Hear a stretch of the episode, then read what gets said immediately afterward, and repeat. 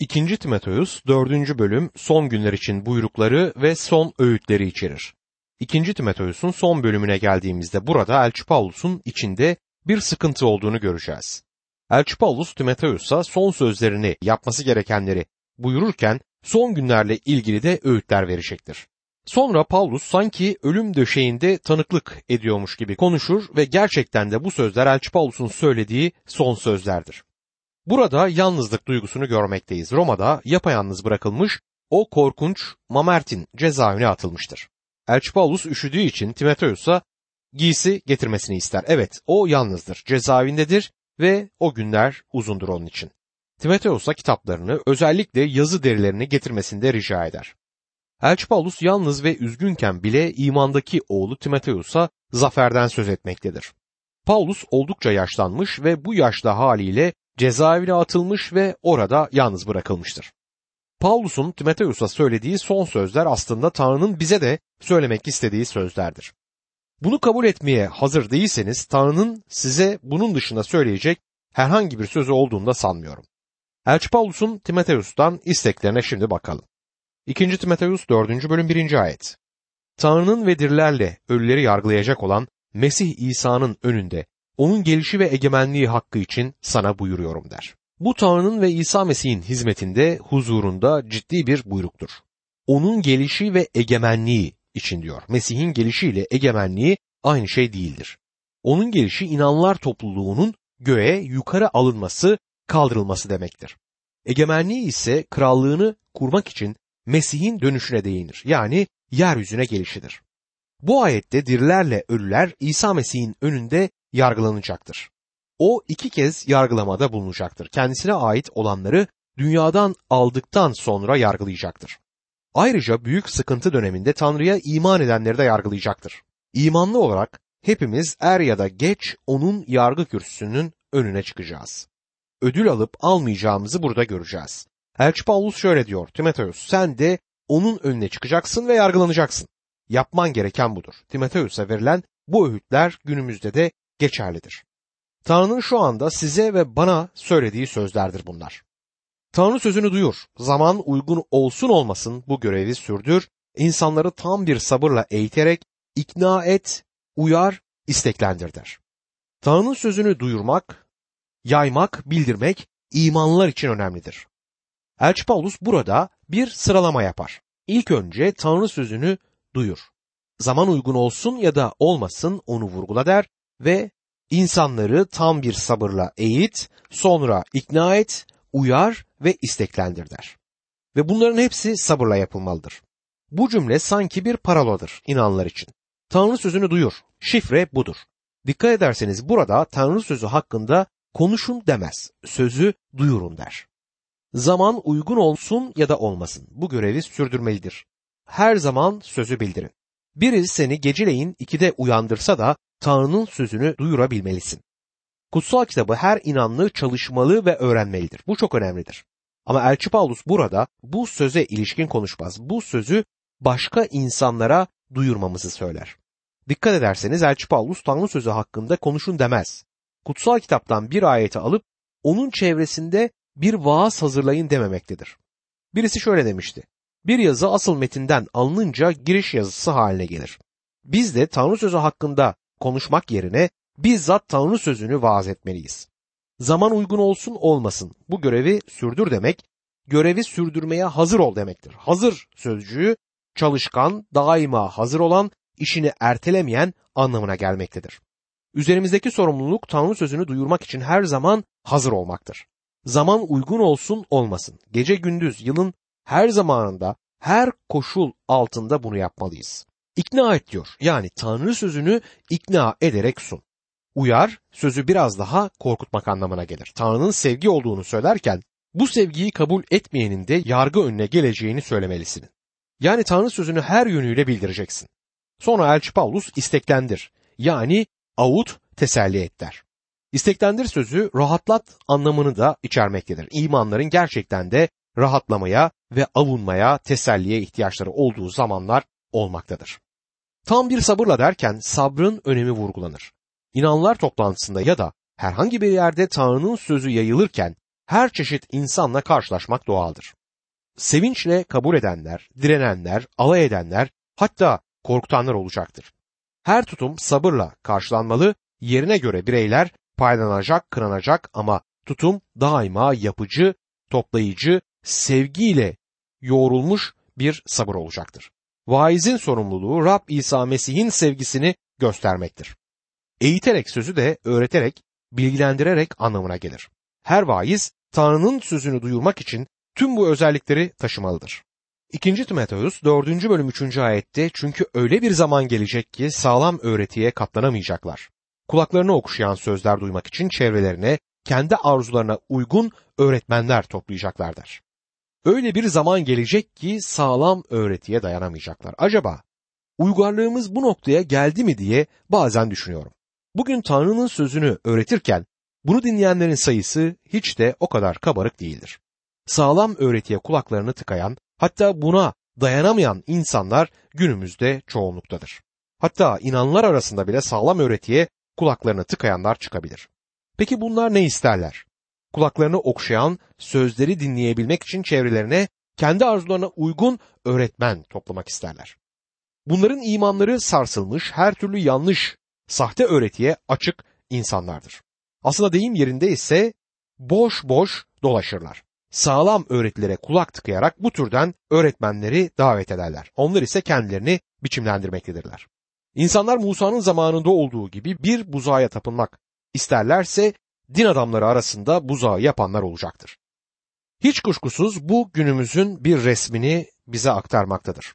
İskenderiyeli Clement belirli öğretmenleri kulaklarını okşatmak isteyenleri okşayan kişiler olarak tanımlar. Seneca şöyle der, bazıları öğrenmeye değil duymaya gelir. Bu tiyatroya gidip hoş sözler dinlemeye benzeyen bir durumdur. Yani oyuncuların gerek diline gerekse sesine kulaklarınızın pasını silmek için coşkuyla tiyatroya gittiğimiz gibi kimileri öğrenmek için değil işitmek için topluluğa gelmektedir. Bu da günümüzün bir resmini sanıyorum göstermektedir.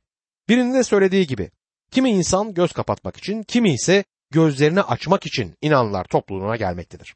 Demek ki birçok insan sağlam öğreti işitmek için topluluğa gitmiyor. Tanrı'nın sözünü işitmek istemiyor. Ona benzer bir şeyi duymaya gidiyorlar. Bugün dünyamızda Mesih inancı altında farklı sapkınlıklar olabilmektedir. Mesih'in adını kullanarak sağlam öğretiye kulak tıkayanlar, sahte, sapık öğreti ardından gidenler toplulukta kutsal kitaba uygun davranmayan insanlar olabilmektedir. Ne yazık ki bunu da kutsal ruha bağlayanlar çıkabilir. Son günlerde de bu türden sapkınlıklar olmaktadır ve bunlar dünyanın birçok yerinde birçok inanları yanlış yönlendirmektedir. Yüzeysel, duygusal şekilde davranıp insanların duygularını, saflıklarını sömüren dolandırıcıların bir de bakıyoruz ki meşhur olduğunu görüyoruz. Ama Tanrı sözüne bağımlı kalan, onun ilkelerinden şaşmayanları ise dinlemek istemiyor insanlar. Dördüncü ayette işte tam bunları okuyacağız. Kulaklarını gerçeğe tıkayıp masallara sapacaklar diyor dördüncü ayet. İnsanlar kendilerini eğlendirecek yeni şeylerin peşinden koşmaktadır. Tanıdığım iyi bir tanrı adamı bir öğretmen vardı. Bir gün onu ziyarete gittim. Ona nasıl olduğunu, topluluğun nasıl gittiğini sorduğumda bana şu karşılığı verdi. Ben İncil'den vahiy parçasını öğretirken hem hafta içinde olan derslerde hem de pazar günü olan derslerde kilise doluyor. Ama İncil'den Romalılar bölümünü öğretmeye başlayınca kilisede kimse kalmıyor. Birkaç kişi kalıyor dedi. Vahiy parçasındaki kırmızı atın kuyruğunda kaç tel olduğunu bir vaizden öğrenmek için bu yörenin tüm yolunu gezen insanlar olduğunu fark ettim. Bunun üzerine bana unutamayacağım bir şey söyledi bu dostum. Dedi ki kendi görevinde de fark etmelisin ki oldukça çok insan Mesih'ten çok Mesih karşıtıyla ilgileniyor. Bu söz beni olayları izlemeye ve gözlemde bulunmaya yöneltti ki şaşırarak gördüğüm şu bu gerçektir. İnanlı insanlar gerçeklerle uğraşmak yerine sahte, yalan dolan, şeytansal işlere meyil gösterebilirler. Kulaklarının okşanmasını isteyen pek çok insan var. Bazıları garip sesler duymak isterler. Bazıları eğlendirilmek isterler ama kendilerine Tanrı'nın sözünün verilmesini yani sağlam öğretiyi istemezler. Birkaç yıl önce bir İncil seminerinde ders verirken bir bayan kalkıp dersin çok rutin olduğunu, hiçbir canlılık olmadığını, bereket almadığını söyledi. Oradaki kişiler ise bunun tersini söylediler. Bu kişi heyecanlı, duyguları coşturan şeyler istiyordu. Oysa Tanrı'nın sözü insan yüreğini zamanı geldiğinde eleştirebilir. İnsanın günahlı durumunu ortaya çıkartır. Bu elbette ki insanlarımızın hoşuna gitmiyor. Hem o bayan hem de diğer bazı kişiler bu türden davranışları bazen göstererek rahatsız olurlar. Ama onları rahatsız eden ben değildim. Tanrı sözü bunu yaptı. Ben yalnız kutsal yazıları duyurdum. Tanrı sözünden öğrenmek isteyen insanları da Tanrı'nın sözünün sağlamlaştırdığını defalarca gördüm ve buna tanık oldum. Ve birçok insanın yaşamının değiştiğinin de tanığıyım Tanrı sözü aracılığıyla. 2. Timoteus 4. bölüm 5. ayette ama sen her durumda ayık ol, sıkıntıya göğüs ger, müjdeci olarak işini yap, görevini tamamla diyor. O dönemlerde müjdecinin işinin anlamı bugünkünden farklıydı. Elçi Paulus'un günlerinde müjdeyi yayan müjdeci gezen bir öğretmendi. Durmadan oradan oraya giderek iyi haberi insanlara bildirirler ve onlara öğretirlerdi. Elçi Paulus bu anlamda bir müjdeciydi. Şimdi Timoteus'a müjdeci olarak çalış der. Yani Timoteus daha önceleri Elçi Paulus'la gezerken kendisinden öğrendiklerini yapmasını ister. Sıkıntıya göğüs ger sözü son zamanlarda, son günlerde Tanrı sözünü yaymak için zor dönemlerin olacağını ve sıkıntıların geleceğini işaret etmektedir. Elçi Paulus onu bu alanda uyarır ki bu uyarı aynı zamanda günümüzde bizim içindir. İkinci Timoteus'ta şimdi Elçi Paulus'u hasta yatağında görüyoruz. İkinci Timoteus 4. bölüm 6, 7 ve 8. ayetlerde şöyle der. Çünkü kanım adak şarabı gibi dökülmek üzere. Benim için ayrılma zamanı geldi. Yüce mücadeleyi sürdürdüm, yarışı bitirdim, imanı korudum. Bundan böyle doğruluk tacı benim için hazır duruyor. Adil yargıç olan Rab o gün bu tacı bana, yalnız bana değil, onun gelişini özlemle beklemiş olanların hepsine verecektir. Şimdi kutsal yazının en önemli yerlerinden birine geldik. Elçi Paulus burada kendi ağıdını, mezar taşını yazar gibidir. Roma'daki infaz odasına girseydiniz bu kanlı sahneyi görürdünüz. Yani Romalıların idam yöntemleri çok korkunçtu. Çarmıha çakma, kafayı gövdeden kılıçla kesme idam yöntemlerindendi. İdama mahkum edilenin kafası bir odunun üzerine konur, iri yapılı Roma askerlerinin elinde ise büyük bir balta bulunurdu. Asker tüm gücüyle kaldırdığı baltayla odun üzerine yatan bu başı gövdeden ayırır, kopan baş ise yandaki duran sepetin içine düşerdi. Roma'da idam edilme böylesine korkunçtu. Ancak Elçi Paulus göreceğiniz bu ise henüz hiçbir şey görmüş sayılmayacağımızı söyler. Bu bir sunaktı ve yaşamı da adak olarak sunuyordu. Elçi Paulus bana gelince dökülen bir sunu gibi sunulmak üzereyim. Kanım adak şarabı gibi dökülmek üzeredir diyor. Evet onun yaşamı adak şarabı olarak döküldü. Elçi Paulus ilk tutuklandığı zaman öldürüleceğinin yakın olduğunu düşündü ve o zaman Filipeliler 2. bölüm 17. ayette kanım imanımızın sunusu ve hikmeti üzerine adak şarabı gibi dökülecek olsa da seviniyor, hepinizin sevincine katılıyorum dedi. O yaşamını vermek istiyordu. Şimdi de yaşamının sonunda hayatını adak gibi sunduğunu söyler. Peki bu adak şarabı neydi? İsraillerin bu konuda Tanrı tarafından verilmiş belirli bir emirleri yoktu ancak Mısır'dan çıkış ve Levillerde sık sık bu konunun sözü edilmektedir. Şarap sıcak ateşte duran bir kaptan alınıp adağın üzerine dökülürdü. Tahmin edeceğiniz gibi adaktan sıcak buhur çıkardı. Sonra da kaybolup bu buhur giderdi. Elçi Paulus'un da söylediği budur. Yaşamı Mesih'in adanmışlığının üzerine adak şarabı gibi döküyorum. Bu benim için önemli değilse de onun için önemlidir diyor. Elçi Paulus'un yaşamı kaybolup gidecekti ve Mesih görünür hale o yaşamda gelecekti. Bu da kullandığı benzetmelerin en harikalarından birisidir. Birçok inanlı adları unutulmasın diye taşlara yazdırmak ya da anıt yaptırmak ister. Elçi Paulus böyle bir şeyle ilgilenmedi. O şöyle söyledi. Benim yaşamım bir sunudur. Yüceltilmesi gereken Paulus değil, Mesih'tir. Burada kutsal kitapta oldukça zengin bir bölüm karşımıza çıkıyor. Elçi Paulus'un sözü ikiye ayrılabilir. İlkinde Paulus imandan önce dünyadaki yaşamına bakar. İkinci aşamaya geldiğinde ise ileriye sonsuz yaşama bakmaktadır. Bizim ölüm dediğimiz olay dünyadaki yaşamla sonsuz yaşamı ayırmaktadır. Elçi Paulus yaşamını üç söz aracılığıyla özetlemektedir. Benim için ayrılma zamanı geldi, yüce mücadeleyi sürdürdüm ve yarışı bitirdim. Paulus iyi bir askerdi. Verilecek bir mücadele ve kazanılacak bir zafer vardı önünde. Yaşamının sonunda şunu söyler. Ben kurtarıcıma askerlik yaptım.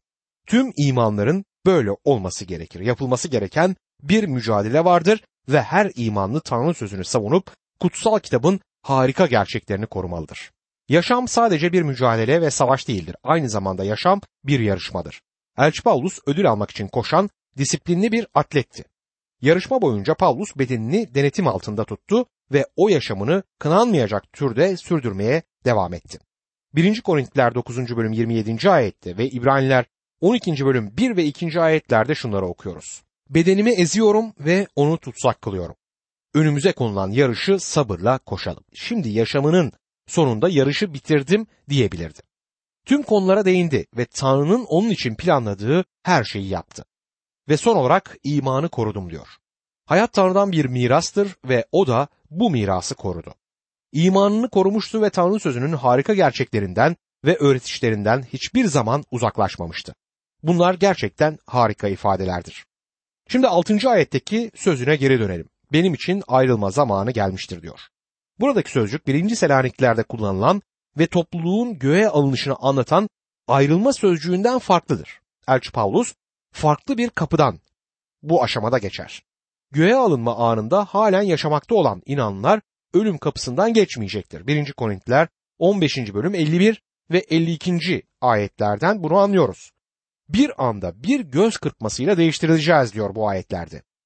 Elçi Paulus'un ayrılışıyla ilgili kullandığı Yunanca sözcük analysis sözcüğüdür ve tümüyle farklıdır. İki hecelidir ve luo yani çözme, bırakma anlamına gelen kökten gelir. Analysis genelde denize bırakılmaya hazır bir geminin bırakılması anlamında kullanılabilir. Elçi Paulus günümüzde popüler olmayan farklı bir anlayışı önümüze sürer. Bir cenaze töreninde vaizin şu sözleri söylediğini duydum. Sevgili kardeşimiz falanca sonunda limana gelmiştir. Çalkantılı denizlerde dolaştı ama yolculuk bitti artık limana geldi. Elçi Paulus bunun tersini söyler. O ben imanda bağlıyım. Hayatta böyledir. Henüz bir yere gitmedik. Bu dünyada bağlı durumdayız diyor. Geçmişten Elçi Paulus'un düşüncesini kavramış yalnızca bir yazar anımsıyorum. Bu yazar şiirinde şöyle der. Engeli geçmektir bu şiirin ismi. Güneşin batışı, gecenin yıldızı, benim için tek bir çağrıda şikayet olmaksızın denize demiri attığımda der bu şiirde. Tanrı'nın çocuğu içinde ölüm budur. Bir anlamda bir kurtuluştur. Elçi Paulus şöyle der. Ben idam edilirken bu sahnedeki kan sizi rahatsız etmesin. Bu limanda demirlenmiş bir gemi gibiyim. Ölüm geldiğinde Mesih'e gideceğim ve bu da benim için iyidir. Bundan böyle benim için doğruluk tacı hazır bekliyor der. Adil yargıç Rab o gün onu bana verecek hem yalnız bana değil onun görkemle belirmesini sevgiyle bekleyen herkese verecektir der. Bu bizi olumlu bir tarafa yönlendirir. Elçi Paulus geleceğe bakmaktadır. Doğruluk tacını bekler. Taç ödüldür ve o da bu ödülü alacaktır. Henüz ona bu ödülün verildiğini sanmıyorum ama Rab dağıtmaya başladığında onunkini de verecektir. Yeni antlaşmada konu edilen çeşitli taşlar bulunur. Örneğin 1. Korintiler 9. bölüm 24 ve 25. ayetlerde şöyle okuyoruz. Koşu alanında yarışanların hepsi koştuğu halde ödülü bir kişinin kazandığını bilmiyor musunuz? Öyle koşun ki ödülü kazanasınız. Yarışa katılan herkes kendini her yönden denetler. Böyleleri bunu çürüyüp gidecek defne tacı kazanmak için yaparlar. Bizse hiç çürümeyecek bir taç için yapıyoruz. Bu yaşam konusunda galip gelen sporcunun tacıdır. Ayrıca canlar kazanan kişinin de tacı olacaktır. Ey sevgililer sevincim, başımın tacı der. Filipeliler 4. bölüm 1. ayet. İnsanları Rabbe getirenlere verilen taç da olacaktır. Elçi Paulus'un bu taştan çok sayıda alacağından kuşku yoktur. Doğruluk tacı diyor. Sanımca doğru yaşam sürenlere verilecektir bu taç. Ve bu tacı da Elçi Paulus alacaktır. Onun gelişini özlemle beklemiş olanların tümüne ifadesi onun görünümü ile ilgili öğretiye atıfta bulunur. Siz bin yıllık dönemin öncesine ya da sonrasına inanabilir ya da ikisine de inanmayabilirsiniz. Ama size bir haberim var. Bu görüşleri taşıyanlar için ödül yok. Soru şudur. Onun gelişini bekliyor musunuz? Yani onu seviyor musunuz? Onunla yakın bir ilişkiniz var mı? Hiç ona onu sevdiğinizi söylediniz mi? Kanımca Elçi Paulus her gün Rabbe sevgisini dile getirmekteydi çünkü daha önce ondan nefret etmiş ve ona acı çektirmişti. Onun gelişini bekleyenlere bir taç vardır. Ben de bu tacı almak istiyorum. Sanımca bu diğer hepsinden fazla parlayan bir taç olacaktır. 2. Timoteus 4. bölüm 9. ayete geldiğimizde Paulus'un son sözleriyle karşılaşıyoruz. Önceki ayetlerde görkemli sözler vardı ama şimdi pek öyle değil.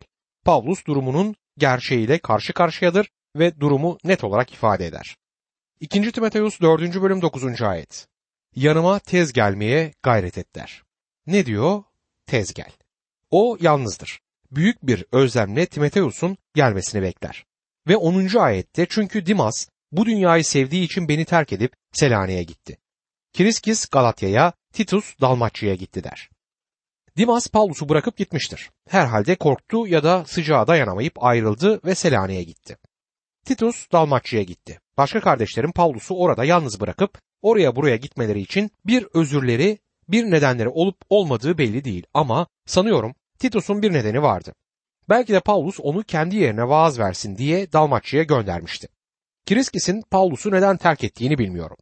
2. Timoteus 4. bölüm 11. ayette yanımda yalnız Luka var. Markos'u alıp beraberinde getir. Yapacağım hizmette bana yardım eder diyor. Sevgili güvenilir doktor Luka sona dek Paulus'a destek oldu ve onun yanında kaldı.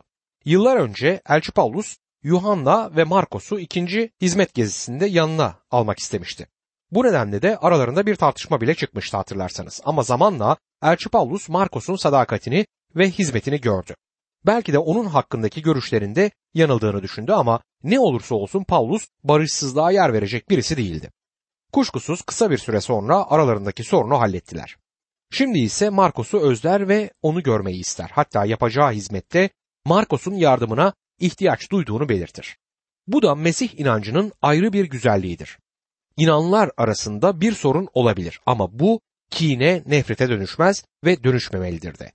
En kısa zamanda sorun halledilmeli ve barış sağlanmalıdır.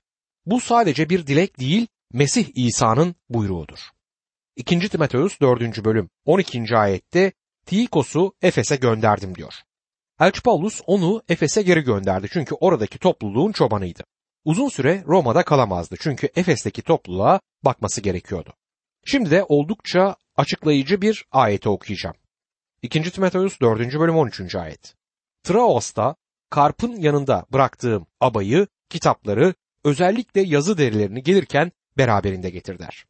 Elçi Paulus Traos'ta bıraktığı abasını, kitaplarını, özellikle de yazı derilerini istemektedir. Bu Paulus'un acılarının bir bölümünü açıklar. Bu Paulus'un fiziksel ihtiyacına da yönelik bir istektir. Kitapları ve özellikle yazı derilerini ister. Bununla da üzerine düşünecek, okuyacak bir şeyler istediğini anlıyoruz. 2. Timoteus 4. bölüm 14. ayette bakırcı İskender bana çok kötülük etti. Rab ona yaptıklarının karşılığını verecektir diyor. Onun ödülü İskender'in ödül dediği bir şekilde olmayacaktır. Eminim ki Elçi Paulus'a yaptıklarından ötürü Tanrı onu yargılayacaktır. 2. Timoteus 4. bölüm 15. ayette ise sen de ondan sakın. Çünkü söylediklerimize şiddetle karşı koydu der. Paulus Timoteus'u dikkatli olma konusunda uyarmaktadır. O insanlara yaltaklık eden sonra da sırtından bıçaklayan birisiydi. Ona dikkat etmesi gerektiğini Timoteus'a söylemektedir. 2. Timoteus 4. bölüm 16. ayette ise ilk savunmamda benden yana çıkan olmadı. Hepsi beni terk etti. Bunun hesabı onlardan sorulmasın diyor. İlk savunmamda benden yana çıkan olmadı sözü ya Pavlus'un son duruşmasındaki olaydır ya da 3 yıl önceki ilk duruşmayı kasteder. O zaman Elçi Paulus yalnızdı. 2. Timoteus 4. bölüm 17. ayette ise ama Tanrı bildirisi aracılığımla tam olarak açıklansın, bütün uluslar bunu duysun diye Rab yardımıma gelip beni güçlendirdi. Aslanın ağzından böyle kurtuldum diyor. Paulus Timoteus'a bedeni için abasını, aklı için kitapları ve yazı derilerini ister. Şimdi de ruhu için şöyle diyor. Rab yardımıma geldi. Hepimiz hapiste olalım ya da dışarıda bu üç alanda yardıma ihtiyaç duyarız. Rab yardımıma geldi diyebilmek gerçekten harikadır. Aslanın ağzından böyle kurtuldum diyor. O zamanlarda idamdan böylece kurtulmuştu. 2. Timoteus 4. bölüm 18. ayette ise Rab beni her kötülükten kurtarıp güvenlik içinde göksel egemenliğine ulaştıracak. Sonsuzlara dek ona yücelik olsun. Amin der. Elçi Paulus yakında göğe Rabbin yanına alınacağını biliyordu. Bunun için de Rabbe şükreder. Bu dünyadan göçüp gitmek yani ölmek Pavlus'u korkutmaz. Tersine Rabbin yanına gitmeyi özlemle beklemektedir. İşte böylesine derin bir iman ve güven vardı Elçi Pavlus'ta Tanrı'ya karşı. Rab hepimize böyle bir iman ve güven versin.